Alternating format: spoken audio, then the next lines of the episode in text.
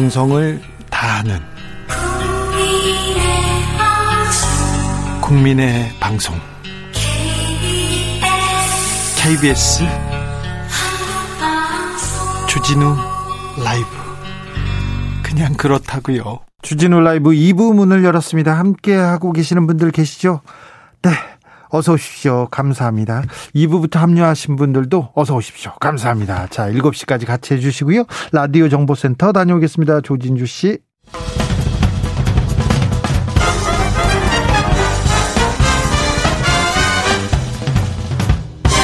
훅 인터뷰. 모두를 위한 모두를 향한 모두의 궁금증 훅 인터뷰.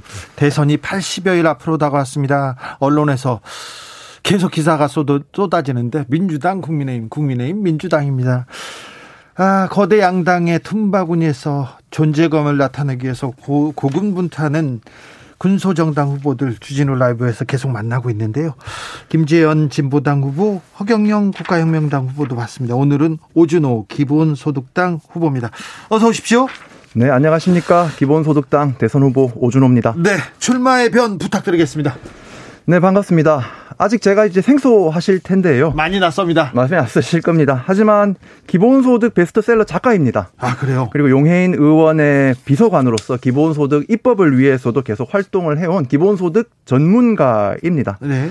이 정책도 없고 비전도 없는 의혹 올림픽 의 전략할배린 이 대선을 바꾸기 위해서 출마를 했습니다. 네. 기본소득 대한민국 비전 전시 제시하려고 나섰습니다. 많이 지켜봐 주십시오. 기본소득 전문가네요.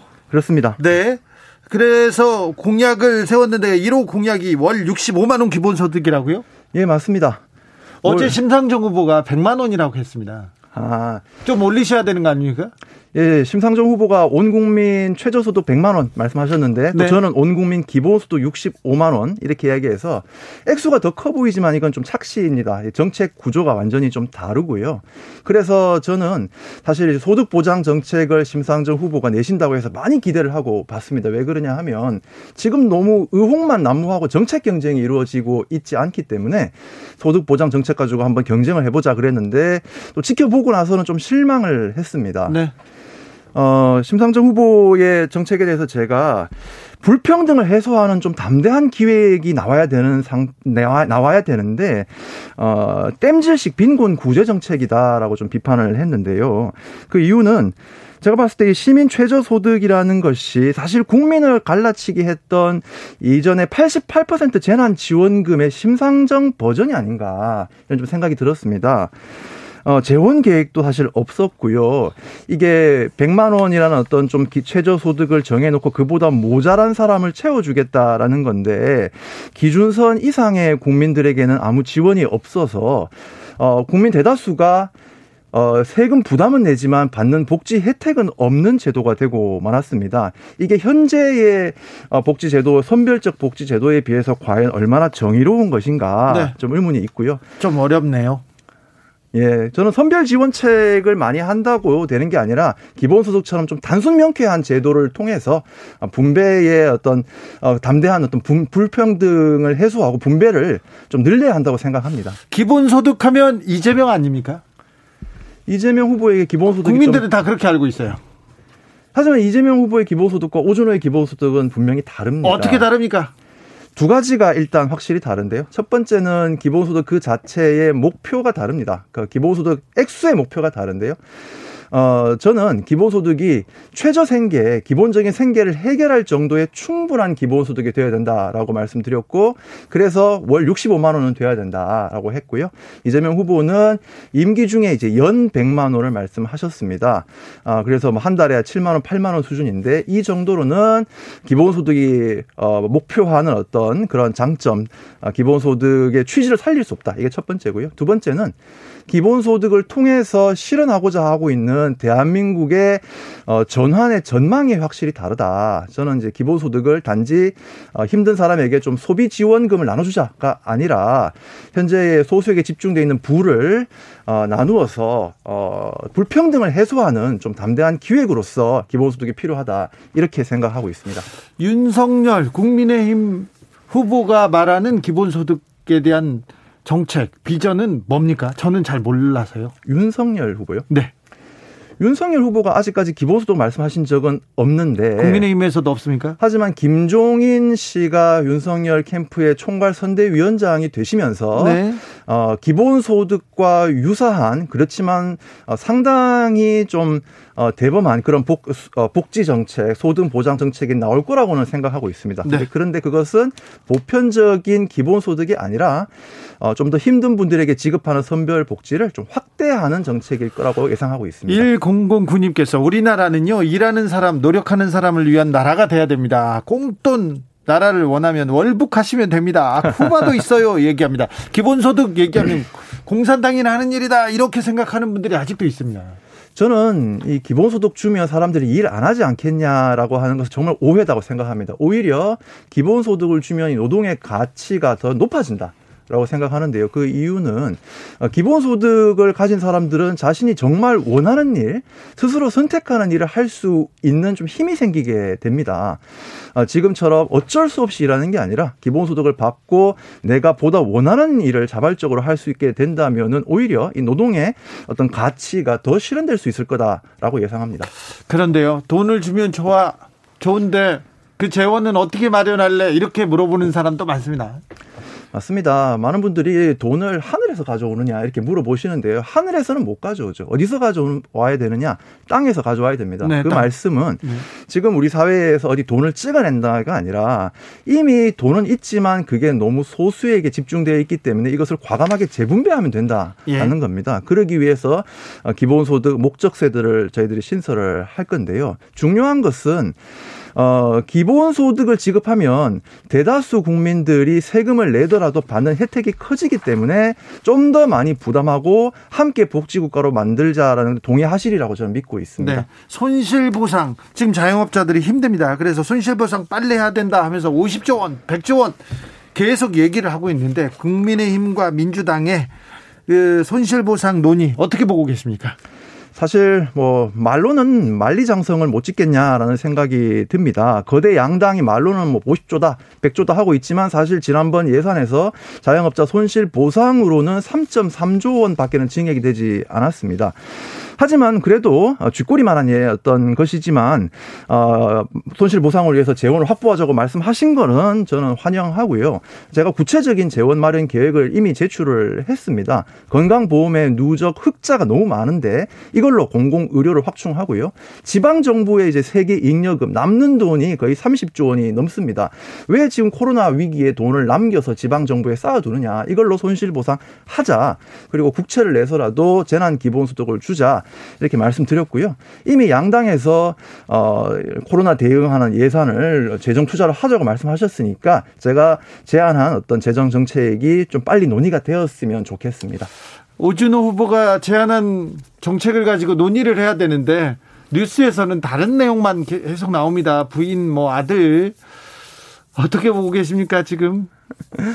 예, 뭐 언론의 역할을 좀 기대하게 되는데요. 물론 뭐 정치인의 도덕성 검증이라는 것은 중요하지만 가족이 뭘 했다보다는 그 가족의 어떤 그런 뭐 여러 잘못된 것에 대해서 그 정치인이 어떤 태도를 보이느냐, 그걸 숨기느냐, 은폐하느냐 이런 것은 중요하겠죠. 하지만 네.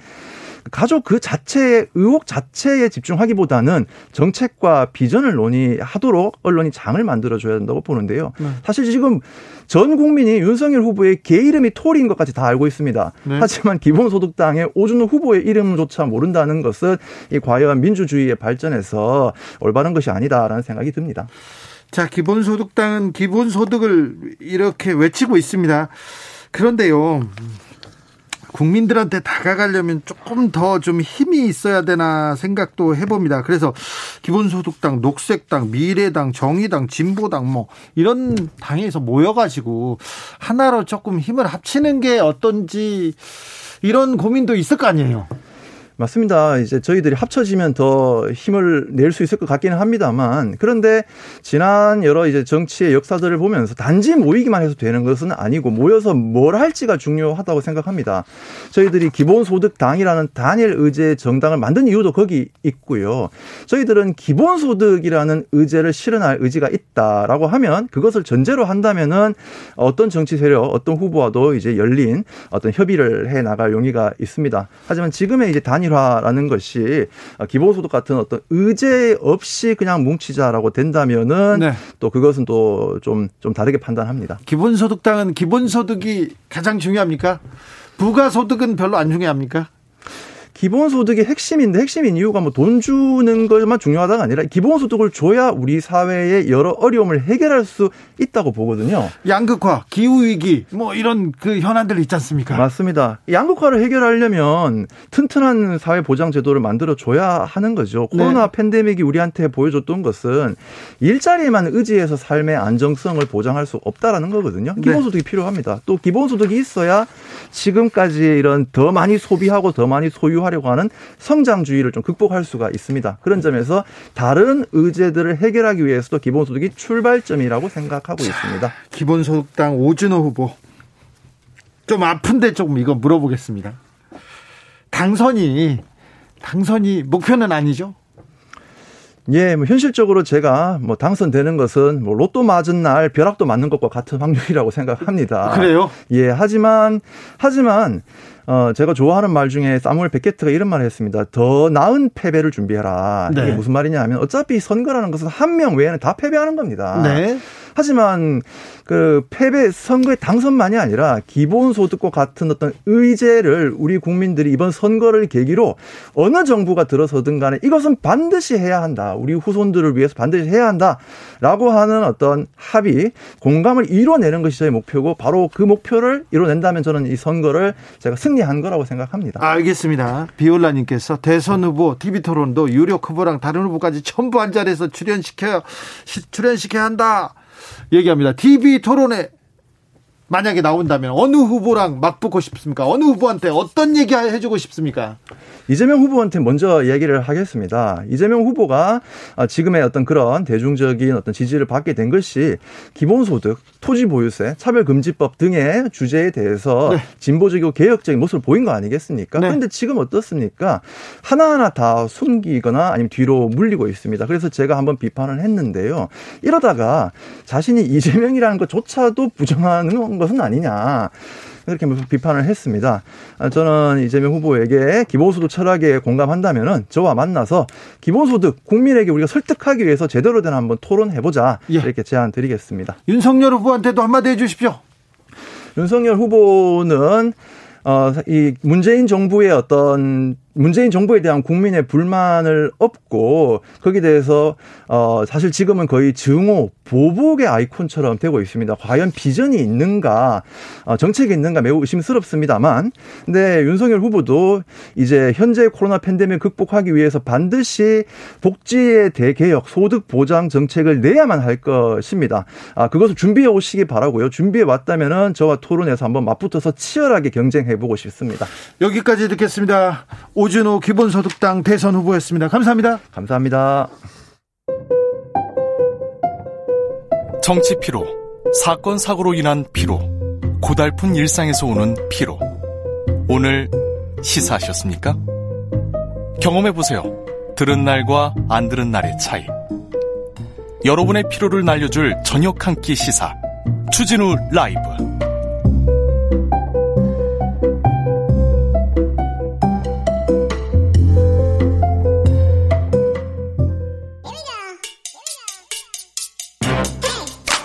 뉴스를 향한 진지한 고민 기자들의 수다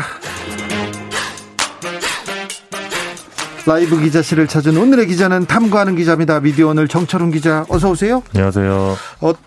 어떻게 지냈습니까? 뭐 똑같죠 뭐. 연말도 똑같아요? 네, 똑같습니다. 그렇게 항상 똑같아?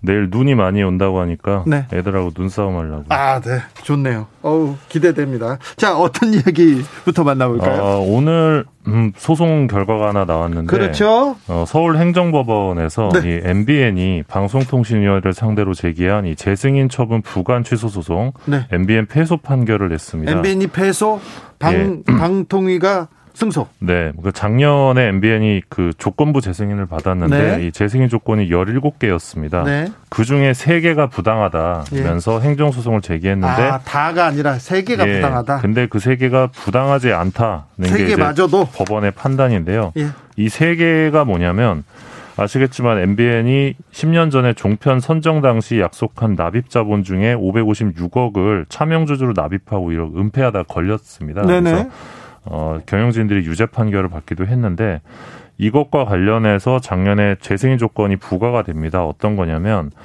어, 업무 정지, 그러니까 방통위가 MBN의 업무 정지 6개월을 지금 처분한 상태고 이게 네. 또 법원에 가 있는데 이 업무 정지로 인한 피해를 최대 주주와 대표이사 임직원이 책임져야 한다. 네. 그리고 대표이사를 전문 경영인으로 선임하고 이 사장 공모제를 도입해라. 뭐 요런 내용들입니다. 요런 내용들에 현재 MBN 경영진이 동의할 수 없다라고 해서 행정 소송을 제기했는데 어, 패소 판결이 나왔습니다. 좋습니다. 네. 네. 다음 이야기는요? 어, 저희가 오늘 쓴 단독 기사인데요. 어, 4년 전 일입니다. 50대 남성 손 아무개 씨가 한 명의 기자를 원망하는 메시지를 남기고 어, 스스로 목숨을 끊었던 예, 좀 충격적인 사건이 있었습니다. 굉장히 충격적인 사건이 있었죠. 예, 당시에 이제 당신은 펜을 든 살인자다. 라는 네. 문자를 남기고 이제 스스로 목숨을 끊은 사건인데요. 당신은 펜을 든 살인자다. 이렇게 문자를 보내고 얼마 후에 예, 네, 두 시간 뒤에 스스로 목숨을 끊었는데요. 네. 어, 이 당사자였던 손 씨는 대구의 한 연구원 행정원으로 건물 대관 업무를 맡고 있었는데 대관 업무를 하는 그냥 뭐 평범한, 평범한 직장인. 직장, 네. 근데 이제 당시 김아목의 쿠키뉴스 기자가 어, 자신의 지인이 손 씨로부터 원하는 날짜 대관을 받지 못하자 그 이후에 손 씨에게 폭언을 하고 보복 기사를 씁니다. 자, 그 쿠키뉴스는 국민일보의 예, 뭐 인터넷 매체. 네, 인터넷 네. 매체인데 네, 그 네. 그 사람이 자기 지인 내용을 가지고 처음에는 처음에는 음 거의 협박성 전화를 했었죠. 네, 그런 다음에 이제 보복 기사를 썼는데 네. 이 사람이 금품을 수수하면서 자의적으로 대관 업무를 하고 있다 이런 내용이었습니다. 네. 아니 그 대관 기사로 밝혀졌고요. 대관을 안 해주니까 네. 이 사람 돈 받고 아무 다른 사람들한테 해줘요. 그렇게 허위 기사를 썼어요. 네, 그리고 결국 손 씨가 예, 김 기자에게 당신은 펜을 든 살인자다라는 문자를 보내고 두 시간 뒤에 어, 사망을 했고요. 네, 언론사 그 다음에는 어떻게 예, 됐습니까? 예, 쿠키뉴스는 사건 직후 김 기자의 사표를 수리하고 취재 과정에서 부적절한 언행이 있었고 기사 작성 동기도 불순했다고 인정을 했고요. 김 기자는 이후에 공갈미수, 명예훼손, 강요미수 등 혐의로 기소됐습니다. 그리고 대구지법이 2018년 어, 6월 김 기자에게 징역 1년을 선고합니다. 징역 1년이었습니다. 예, 당시 재판부는 이 언론 매체를 사사로운 목적을 위해 악용했다라고 판단했고요. 네. 판결문을 보면 김 기자의 경우 다른 사건에서도 어, 자신의 지인에게 돈이나 토지를 제공하게끔 할 목적으로 어, 기사를 쓰고 협박했던 것으로도 드러났습니다. 네, 정말 기자라고 부르기가 부끄러울 네. 정도네요. 네, 맞습니다. 그리고 이 사망한 손 씨 아들이 또 이제 김 기자를 상대로 이 손해배상 청구 소송을 제기했었는데요. 어, 1억 3천만 원의 위자료 지급 판결이 나왔습니다. 네.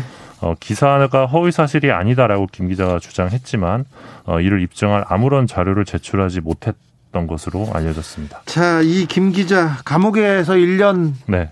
감옥 갔다 왔고요. 네. 손해배상은 했는지는 모르겠습니다. 그런데 지금은 어떻게 됐습니까? 네, 제가 이제 4년 전 사건을 가져온 이유가 바로 이것 때문인데요. 이 기자가 지난달부터 다시 기자로 기사를 쓰고 있습니다. 지금요? 네. 또요? 네. 그 더 팩트라는 매체인데요. 아시죠? 네.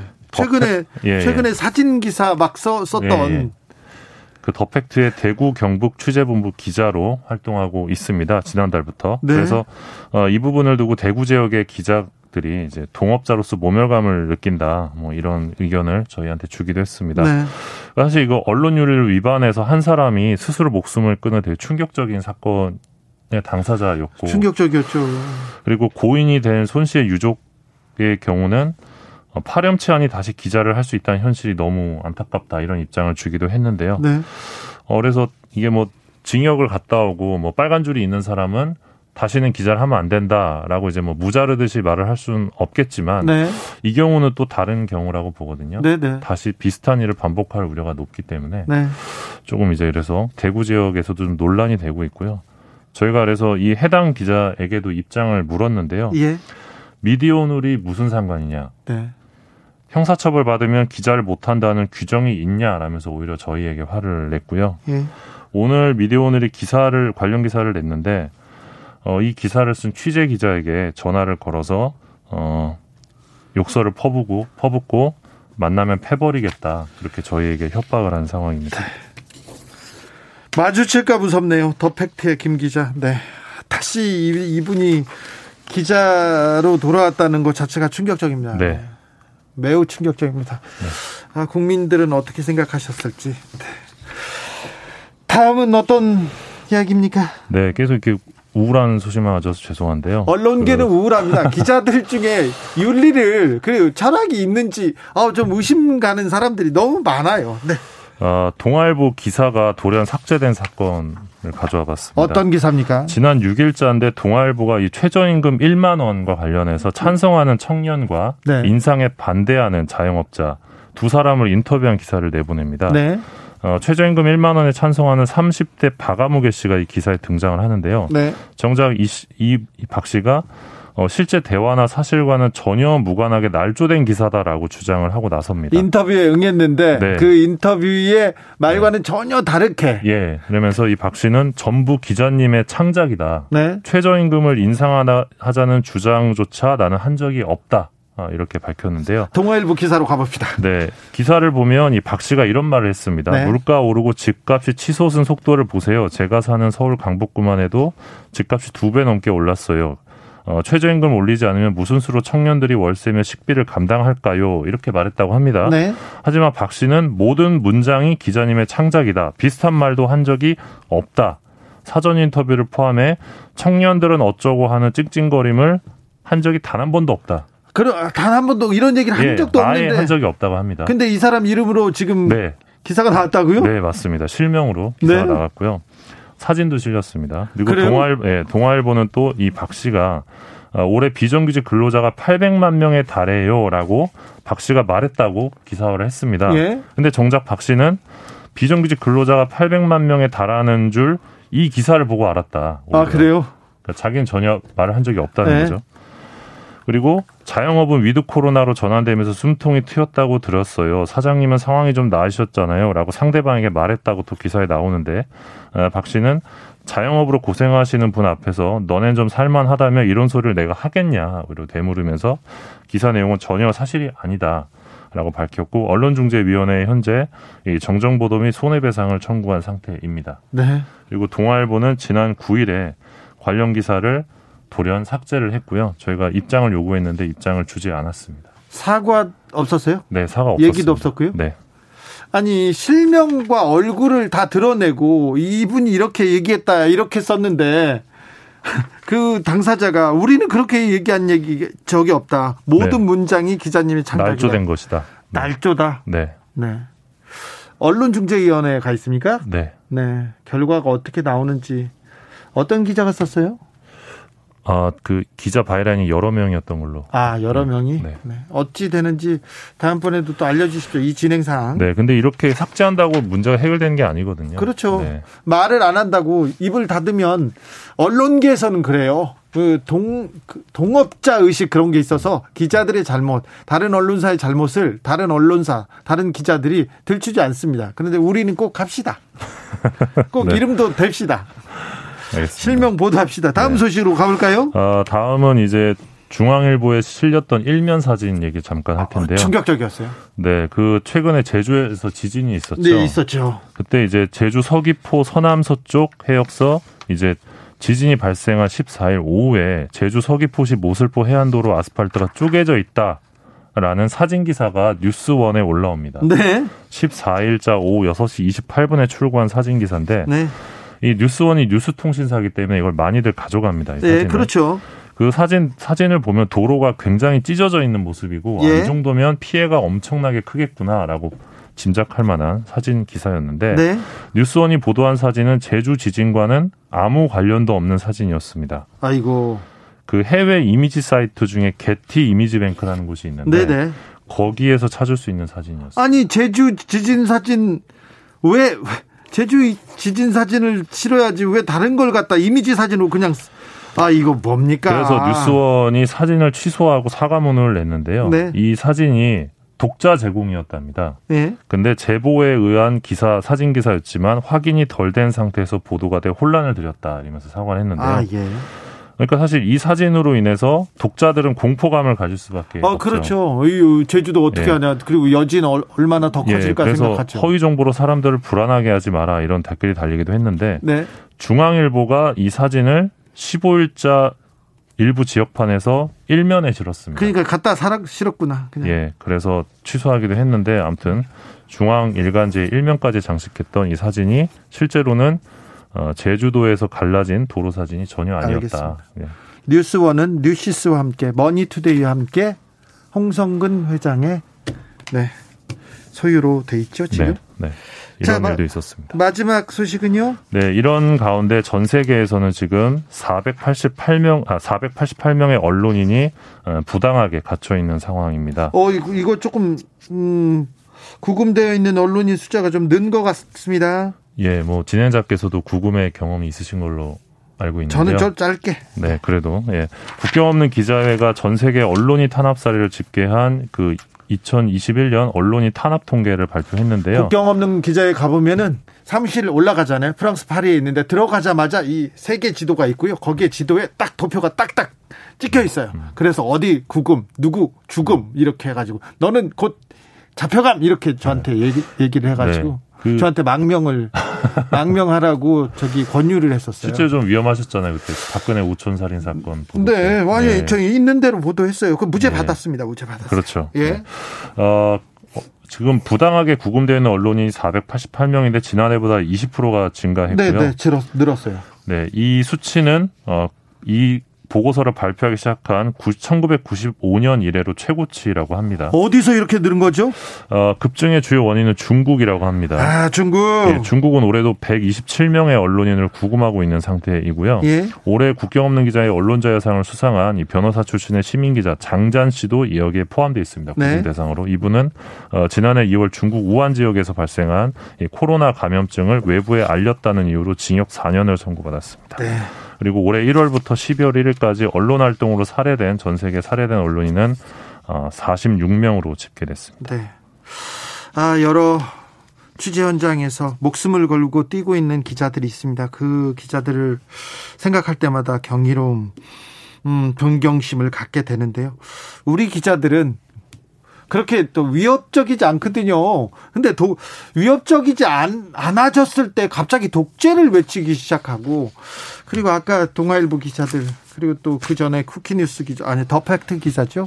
저런 기자들과 이 구금되고 살해된 기자들을 또 이렇게 보니까 또 좀 한심하다는 생각도 듭니다. 마음이 좀 네. 착잡해집니다. 네. 기자들의 수다 비디오 오늘 정철훈 기자와 함께 고민했습니다. 감사합니다. 고맙습니다. 3864님, 정읍은 설국입니다. 아, 전북 지역은 눈이 많이 오고 있습니다. 각별히 조심하셔야 됩니다. 송지호님, 구례도 눈이 많이 내려 눈 속에 잠들어 가고 있습니다. 아, 호남 지역에는 눈이 많이 온다고 합니다. 각별히 조심하셔야 됩니다. 교통 상황 걱정이네요. 교통 정보 알아보겠습니다. 이승미 씨.